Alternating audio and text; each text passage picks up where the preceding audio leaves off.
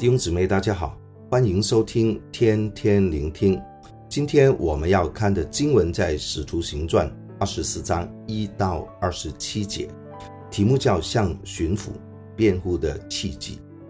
昨天二十三章讲到啊，保罗在千夫长的手上送到巡抚腓力斯里面，让腓力斯好好的审判他。今天呢，经文延续昨天的呃事情。昨天讲到保罗是靠主走过，其实今天的内容他也是同样的靠着主走过一切的挑战，一切的艰难。今天的经文一开始讲到大祭司啊，跟啊几个长老啊，他们就请了一个辩士帖土罗来啊告保罗啊，辩士就是等于熟悉罗马法律的人士，就像今天的律师一样。他们控告保罗这个人，就像说他的行为像瘟疫一样啊，是鼓动普天下众犹太人生乱的人，是拿撒勒教党里的一个头目啊，就把事情就这样子告他了。然后巡抚这个菲利斯啊，也给保罗一个申辩的机会，所以保罗从第十节一直讲到第二十一节，都是为自己的一些所做的事情，所活出的见证来的申辩啊，抓住这个机会，在巡抚面前自己来啊啊辩护，并且传扬正道哈、等一会我们回来再看。我们看二十二节，圣经说菲利斯是详细晓得这道，可能他从别的情况听过也好，他自己做了一些研究也好，他其实对保罗所说的事情是非常的清楚，所以因此。他知道他也不想得罪啊犹太人，也心中有点作难。当然后面也讲到他心中啊也可能是贪财，有一些复杂的情况。他也可能哈、看到他的以前的前前前任哈、那个巡抚比拉多处理耶稣的事情里面啊，一方面也不想得罪犹太人，一方面也知道耶稣的事情两边作难。后来他做了一个决定，钉耶稣十字架。后来也带了其他的问题出来，所以呢，他就不想效法比拉多，他做另外一个选择，做什么呢？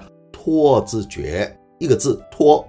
圣经说了，他一拖拖了两年的时间啊，这两年其实啊，他也是挺喜欢保罗的，把老婆带着一起，多听保罗所讲到耶稣的道。啊，保罗说公义节制将来的审判，他听着听着心中有一点惧怕，哈哈，所以呢，可能保罗所说的话能够触动他的心啊。当然，他还有自己的问题，他也贪心，希望保罗给他钱，所以他拖了两年了啊，这到他的下一任，他就把这个烫手的山芋交给他的下一任了。不过呢，在这个期间，他也是宽待保罗的。啊，不拦阻保罗其他的亲朋啊好友去探望他，所以我们看到腓利比书说，腓利比的教会也差派啊以巴弗提来啊照顾保罗，供给保罗，对不对？因为啊有这样的腓利斯的态度，所以我们看到保罗在不容易、困难的环境里面，能够抓住这个契机，抓住这个机遇，仍然能够传讲耶稣基督的真理啊，他没有妥协。啊，没有退后是什么原因呢？这里我们看到有两节经文是非常重要。第十五节讲到保罗所传讲的正道，他讲什么？他说：“我靠着神啊，盼望死人无论善恶都要复活啊。”他说：“无论善恶都要复活。”弟兄姊妹，这个是我们一个非常重要的信仰根基。大家看看启示录第二十章。第六节里面告诉我们啊，在头一次复活的有福了，圣洁了。第二次的死在他们身上没有权柄，他们必做神和基督的祭司，并与基督一同做完一千年。好，所以这里讲到第一次的复活，也有第二次的死。第一次复活就是讲说耶稣再来的时候得胜的要复活啊，与他一同做完一千年。那呢，其他的人就在这一千年之后复活了。你看看第七节啊，第七节，那一千年完了，撒旦会被释放啊，要迷惑列国的。后来耶稣啊，能够把他杀死，把他放在扔在火湖里面，这火湖就是地狱了。然后呢，所有其他的人就也一同复活，去到一个地方叫白色大宝座啊。白色大宝座就是上帝最终的审判。人假如有罪之后，会放在火湖里面，这叫第二次的死啊。所以所有人其实都有机会复活，但是有没有机会经历第二次的死，就是我们要明白的啊。所以求神帮助我们，靠着耶稣的救赎，我跟你都不需要经历过第二次的死。这是保罗所传讲的永恒的盼望。所以感谢赞美主，他传讲这个真道，并且他也是存有一个美善的态度啊。所以啊，十六节说他，他说。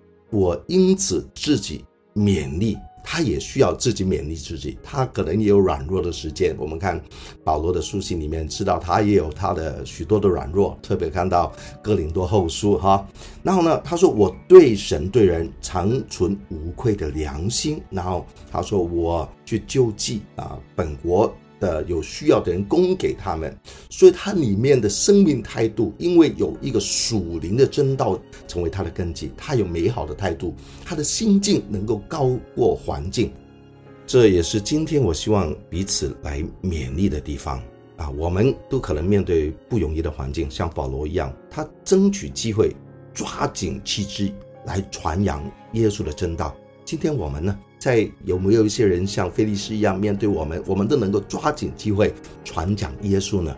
啊，假如你能够有像保罗一样有一个稳固的真理的基础，有一个美好的态度，我盼望我跟你都能够抓紧机会，能够传扬耶稣。祝福大家。